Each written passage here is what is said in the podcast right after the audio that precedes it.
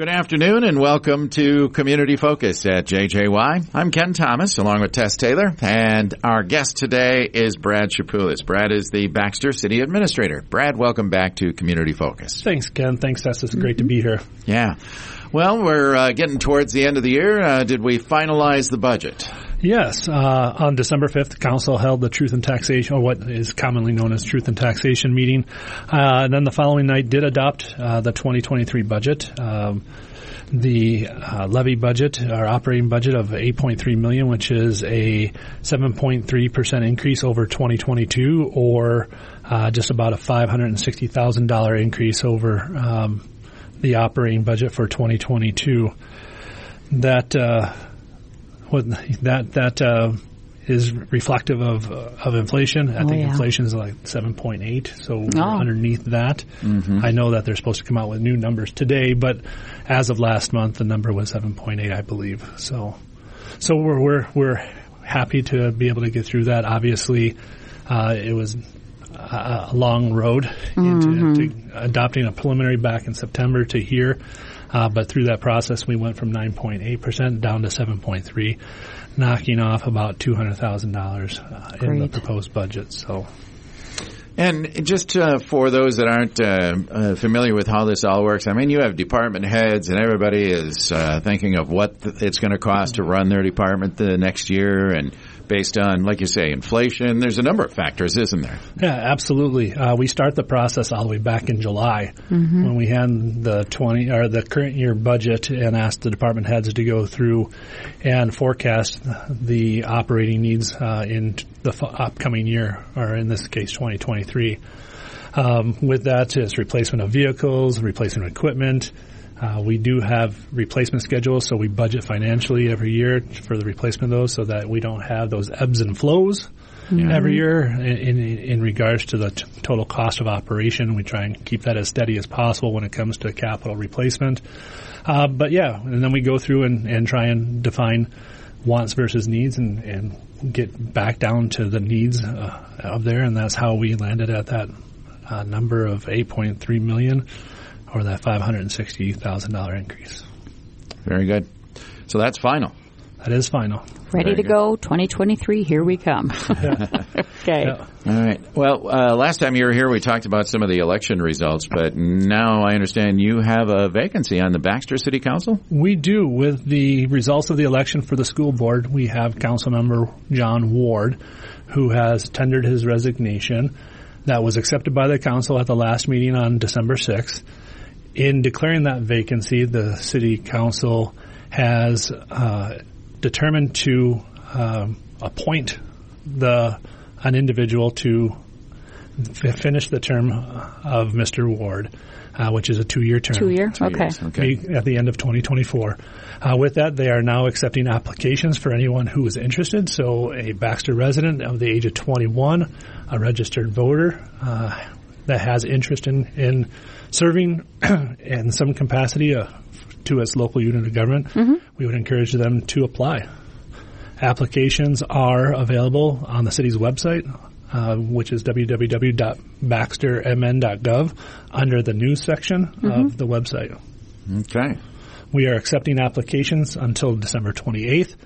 Council will review those applications the week, that first week in January, with anticipation of scheduling interviews the week of January 17th and making a decision on the appointment around that same time in, in the week of the 17th okay. of January. So there's a bit of a process there. Yep. But the first step is those that are interested should apply on the Baxter City website. Correct. Hmm. Very good. Um, you had quite a busy year uh, this year with a lot of buildings going up. Uh, if you had to kind of give us a nutshell version, uh, what what does it look like? It, it, it, was a pretty busy year, wasn't it? Yeah, it was a, a, very successful year. Obviously, we've got a few more we've got a few more days uh, prior to the end of the calendar year. But uh, as you know, it's hard to start construction in the in the in the snow. Though it's not impossible, but it's difficult. Right. Uh, that being said, it was a very fruitful year for the city of Baxter, or development within the city of Baxter. And each of the sessions that I've uh, recorded with the two of you over the course of the last 11 months talked about that.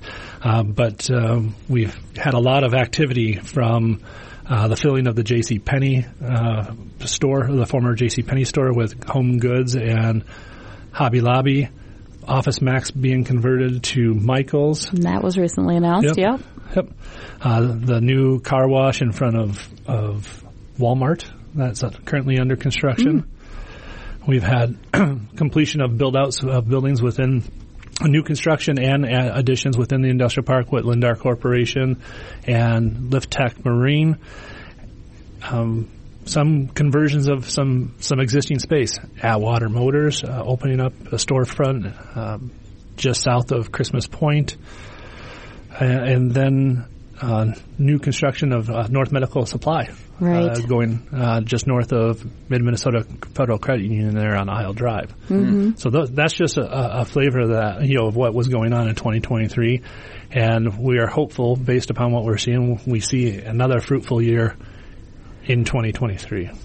Excellent. Yeah. That's a lot. Yeah, it is. That's happened. It is. And, and economically for the city, that's pretty big to, uh, you know, I was thinking of the J.C. Penney building in particular. That sat there empty for a few years, didn't it? Several years. Yep. Yeah. To have that, uh, have tenants again, uh, there's jobs involved, there's revenue. I mean, it's, it's a pretty big deal, isn't it? has a, a large economic benefit not only to the city of Baxter but to the whole Brainerd Lakes region. Right. Uh, with employment, uh, not all of the individuals who work there will be living in Baxter. They'll live within the region. They spend their money within the region, not only Baxter. Um, and then from Baxter's standpoint, the, the sales tax, which goes to repair and, and help us with our maintenance of our roads.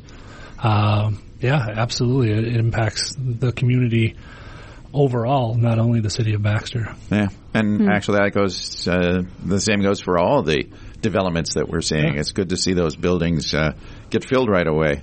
The ones that are empty. Yeah, absolutely. And then new construction on top of that. So Yeah. diversifying the, the tax base a little bit. Very good. so with that, you know, the residential, you know, we talked about the commercial, but the residential side, we've seen quite a bit of activity as well. And that's good considering the need for housing right now. We've talked about this. Yeah, across the, the full spectrum. Um, permits that have been issued and where uh, buildings are under construction, may that be single family or multifamily. Uh, it's 246 units that we're adding to the market uh, that are currently either completed or currently under construction. Uh, that's broken down with 22 single family homes. And then the remainder of being in apartments, uh, may that be the Grace Gracewind Senior Housing uh, on Glory Road, just west of Walmart, or the Pinehurst Apartments, which is being built here just south of the industrial park, uh, just south of T Hive. Uh, the first two buildings are under construction, uh, which are 57 units apiece. Um, The entire development there, when completed, which is over a four or five year period, will create a 289 units in total. Wow. Uh, but the My. first two are 57 units apiece, so uh, Good start. 114 units right off the bat. Yeah. And then finally, um, while they broke ground, um, the weather, you know, put them to a, a halt is is the Lofset Navani, which is just south of Jack Pine, which is a 64 unit apartment complex. So quite a bit of, of construction activity, uh, not only on the commercial side but also on the residential side. Yeah. That's Very good. busy year. Yeah, that is good. And uh, right now, if I were a test, I'd be asking you to tease us with something that's coming in 2023. But uh, Anything you got for us there, Mr. Chapulis? No, anything is in preliminary talks, and Okay. I'm not at liberty to say. Okay. Cut our mics, Ken. No, I'm just kidding. all right. Um, of course, uh, the city also providing some outdoor recreation for its residents here in the winter, and it's been a tough year for Yeah. for the ice skating rinks to get put in place. Yeah, uh, with the weather being conducive, we started flooding the ice, uh, our icing uh, rinks, yeah. uh, both at OK Park and at Lauren Thompson Park, and uh, and yeah, we had to come to a grinding halt because the temperature wasn't getting below freezing the last few days, and now with the pending storm, uh, we we're, we're going to see some delays, but ultimately the goal uh, is to, and if weather permitting, Mother Nature allowing, uh, is that we'll open right around the 23rd as as the students are are exiting the school for Christmas break. We sh- we're hoping to be have the, both facilities open. That'd be great. We'll have to just wait and see on that. Yeah. Yeah, any if anybody is is sitting on the edge of their seat wanting to know, uh, we will update our our Facebook page as Okay. soon as as we know a definitive date that will open. Okay. And the Christmas lighting contest, is that over? Uh, the Christmas lighting contest, I believe, is on the final legs of, of, of the competition. I believe that uh, submissions had to be in, and now it's to the scoring.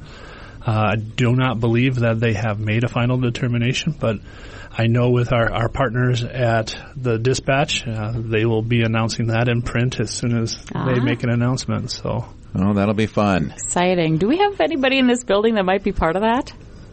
Do you know? Living in Baxter. Mm-hmm. I, gee, Okay. I'm not sure. All right. Well, well, not you sure. know, it doesn't necessarily have to be homes. You guys can deck out the, the studio here and oh yeah. Now you Come tell on, us. Clark Griswold, do your thing. Okay. Um, and, and you know when we do our contests here, we're we're ineligible. Are you eligible to win? Oh. In, in Um, I? I, I believe we probably are, being that it's not city funds that are, are being utilized to it. Oh. However, I, I a minimalist as as as possibly as I can. Okay. You're a man after my own heart then, Brett. well, nevertheless, we want to wish you a Merry Christmas and Yes. thank you for uh, being part of the Community Focus lineup here this year and look forward to seeing you next year to keep us up to speed on what's happening in Baxter. Absolutely, I thank both of you for the time and the, the platform to be able to talk about the things going on in Baxter. No problem. Thank you, Merry Brad. Christmas. Merry Christmas. All right. Brad Chapulis is the Baxter City Administrator. I'm Ken Thomas along with Tess Taylor. And that is today's edition of Community Focus. Don't forget our Community Focus programs are available to listen to anytime. They're on our website. Go to 1067wjjy.com. You can also listen through our free downloadable app, which is powered by Cuyuna Regional Medical Center.